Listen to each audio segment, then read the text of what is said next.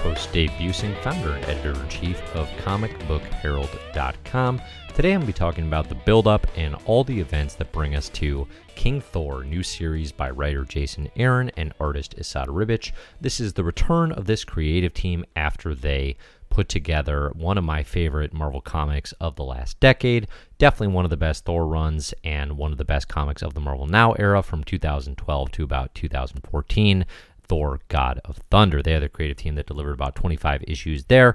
They're back on King Thor in what promises to be the final, I believe, four issues in Jason Aaron's Thor run, which has been going since 2012. Again, I'm Dave here with Comic Book Herald. You can find a complete reading order for all Thor comics over on comicbookherald.com. I've got up here on the screen. You can also, of course, find uh, reading orders for really all of the Marvel Universe, Marvel Now, and all this fun stuff that I'll be sharing in the show notes as well. Before I really get going here with the details and the build to the Road to Thor, I want to say thanks to patrons who make these videos and podcasts possible uh, over on patreon.com slash comic book herald. So thank you for making that happen. And without further ado, let's get into the road to King Thor. So again, like I said, the best thing you can do is read through the Thor reading order, starting with Thor God of Thunder Volume 1. And all of this is going to connect and build and, and really set the stage for the events of King Thor. Now, King Thor promises to be a, again, like I said, it's a four issue mini or maxi if you want to, you know, celebrate it in higher style. And uh, it is going to detail the future Thor. So, this is when Thor is king in the distant future. And this is going to be a battle of him versus Loki, who we will see in this build up guide has accumulated some nefarious powers. Now, King Thor here and uh, the events, I should say, of, you know, Thor comics that set up this point, we have to look all the way back to Al Ewing written Loki, Agent of Asgard.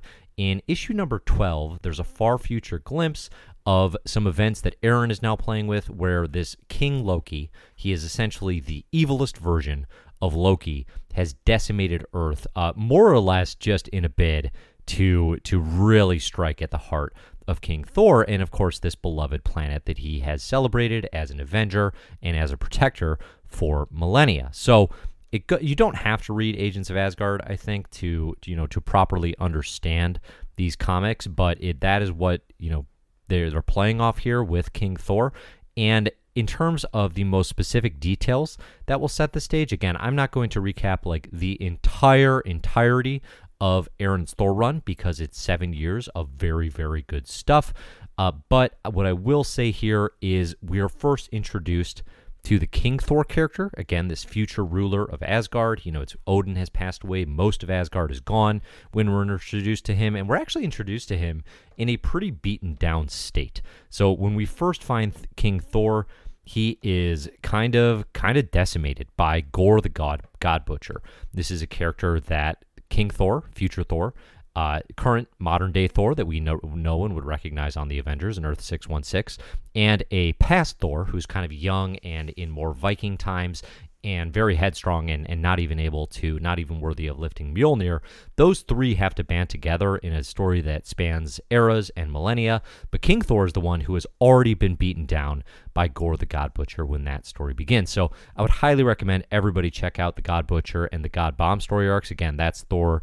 Um, uh, God of Thunder number 1 through 11. But when we're introduced to this King Thor, we know he's extremely powerful, but we also know that he is dejected. Now, over the course of teaming with the other Thors, we do see them take on Gore and again strike fear into his heart using their combined powers. So that's our introduction to King Thor, one cool thing that we learn here is that Thor has basically the only other supporting characters who seem to be in Asgard at this time are his granddaughters. They are uh, essentially each a powerful Thor in and of themselves and are very, very fun characters. So basically, like the future Thor timeline, we have King Thor sitting on the throne and we have his granddaughters, and not a whole lot else. You know, this is very, very distant future that we're talking about, so there's not a whole lot of life, but we'll get to that as well. So that's our introduction. The most detail we get after the God Bomb fight is in Thor God of Thunder. I believe it's issue number 23, I want to say. It's the last days of Midgard arc part 2. We get a King Thor versus Galactus story and it is absolutely excellent. Uh, this is when Thor returns to Midgard, and again, the planet is decimated. It has been taken, you know, basically all life is gone thanks to Loki's evil schemes, and Galactus basically comes back in an effort to uh, consume the planet. Almost out of spite, it would seem. Thor makes a case here that, you know, why would you even bother eating this planet? There's not even life here for you to consume. But given the number of times that Galactus has been bested by Earth throughout history, you can tell there's a, a sort of a pride to this, just saying, finally, I did it. But of course, Thor, King Thor here, promises to stand in his way. So this issue continues. It's a really great fight between Thor and Galactus. And ultimately, King Thor, you know, he puts up a good fight, but he struggles and he loses. This is powerful Galactus. He has stood the test of time and he is relatively, you know, well charged. You know, a lot of times when he comes to Earth, he is desperate for food. In this case, he does not seem to be. And he is stronger at the end of the day than King Thor. What happens here is the granddaughters of Thor take on Galactus for some time. They uh, really hold their own pretty well until King Thor, beaten to the depths of space, returns with the power of the Necro Sword. All black, the Necro Sword. If you read The God Butcher, you'll be familiar with the term. This is a weapon that is designed to kill gods. And what King Thor does is he absorbs the weapon for himself, he wields it, and he returns to take on Galactus and bring him down and defend Earth. Now, in the course of doing this, one, King Thor is able to defeat Galactus, and two, his his blood actually drops to the Earth and begins to repopulate the planet. So, actually, in this future timeline of Jason Aaron's, Thor plays the role of, you know, sort of the biblical god or of Odin and is actually creating sort of a new life force on Midgard in this distant future. Now, if you're kind of wondering, is this future of King Thor? Is this like the future of the Marvel Universe? Is this destined to happen? Uh, one thing I would say always with with Marvel Futures is there are possibilities of things that might be. They're not necessarily alternate realities, but they could be. And I think you know this is this is the future as it stands for writer Jason Aaron and his creative vision. Other writers are probably going to have their own, I think is what I would say there. So, yes, it's a bit nebulous, but that is intentional. Another thing that happens at the end of the story that I don't have an image of here, but that I'll say is Galactus himself is sort of consumed by the powers of the Necrosword, which which almost plays like a symbiote type thing. And actually, we're seeing some relationships between symbiotes and um, in Donny Cates' Venom written series and you know All Black the Necrosword. But that's that's a little more than I want to get into. But that begins to consume Galactus to the point that he becomes sort of this um, you know this All Black eater of of worlds essentially. So all of that again, in one really great issue, sort of sets the stage for what comes next, which is all the way after the Jane Foster era of Thor in the pages of um, of Thor Volume Four. So this is the Jason Aaron and Mike Del Mundo run, and actually we get a future, I think a couple future issues in a row in Thor number five and Thor number six, which are drawn and and painted here beautifully by Christian Ward. So here we have an image of King Thor fighting a space shark just for the thrill of it, clearly, and his granddaughters looking on. Now, in this timeline, again, Galactus has seemingly been defeated, but actually, we will see the return here and we will see him fight Ego, the living planet. Now, when Ego returns, we're going to talk about what that means because that's actually going to be particularly relevant for the King Thor miniseries. But otherwise, what happens in this future timeline? We get Thor meets the Phoenix of the future, which is actually Wolverine as it's revealed. So again, we are in the far, far flung future. So we get from information uh, a little bit about how Wolverine ultimately becomes the Phoenix. They fight for a good long while. Um, you know, for no other reason than it looks absolutely amazing. So we have King Thor v his old friend of sorts, Old Man Phoenix, which is pretty funny. And that all builds ultimately to them then having a common enemy in future Doctor Doom, who here we see has accumulated like all the coolest powers of Marvel Universe heroes. So he has the Iron Fist, he has the Star Brand, he has Doctor Strange's cloak, and is the master of mystic vengeance. He is Doom of the future. Doom remains eternal. This is one of the coolest revelations, I think, of the future timeline.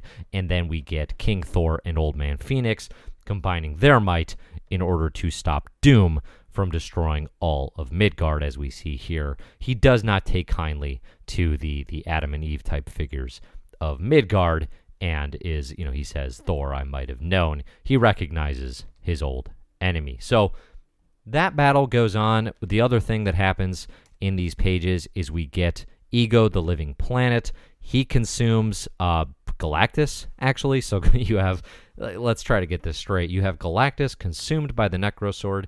Ego consumes Galactus for eating some of his uh, grandchildren planets, which is super dark and pretty wild. And then in the course of eating Galactus, Ego becomes the Necro Planet which is a new concept, which is uh, really crazy. And that's one of the things I love about the Jason Aaron written future timelines here is he gets really wild and fun with some of these sort of absurd, absurdly righteous cosmic angles.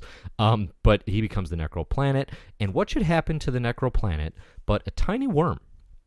lands on this planet and whispers a the same sort of phrase for millennia and drives Ego the Necro Planet mad until he gives up his necro powers, and it turns out that this worm is, in fact, and unsurprisingly, a shape shifting Loki who has now obtained the powers of the Necro Sword for himself, which is what we're going to see lead to King Thor. Uh, before we get to King Thor, there is the return of the old man Thor, King Thor, with you know, the Thor that we know of Midgard and Jane Foster Thor, as well as young drinking beer out of a, a horn Viking Thor in the pages of War of the Realms. If you want to see every appearance of the character, definitely, of course, you would read War of the Realms to remain caught up. King Thor's a very cool character. I like him having these, you know, he's he plays sort of an Odin-like figure to his past self, the younger Thor that we know, and then even even more so to the youngest of the Thors who they really butt heads.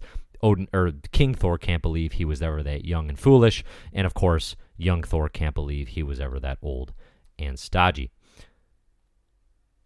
and here's just Thor punching a hammer because that is really, really awesome. So that's more or less the road to King Thor, and it sets the stage for this kind of final battle in the future between Thor and Loki. I've been really enjoying the future timeline aspects of Thor. I think it's been extremely cool since Thor God of Thunder, which again is absolutely excellent. You know, I would recommend you check out the full Thor reading order over here and go through the entire run. Not all of it is going to be future related, not all of it is going to build to King Thor, but of course, because we have seven years of history here, there might be things that play in this four issue miniseries that aren't um, as clearly tied to the future timeline. Things like Jane being Thor for a good long stretch of Thor comics. So if you want to check out the reading order, go on over to comicbookherald.com. I'll put the link in the show notes. Thanks everybody for listening. As always, you can find more of my work on comicbookherald.com. You can find me really anywhere at Comic Book Herald on social media. The channel is Comic Book Herald on YouTube, and the podcast is Best Comics Ever. So thanks everybody for listening, and as always, enjoy the comics.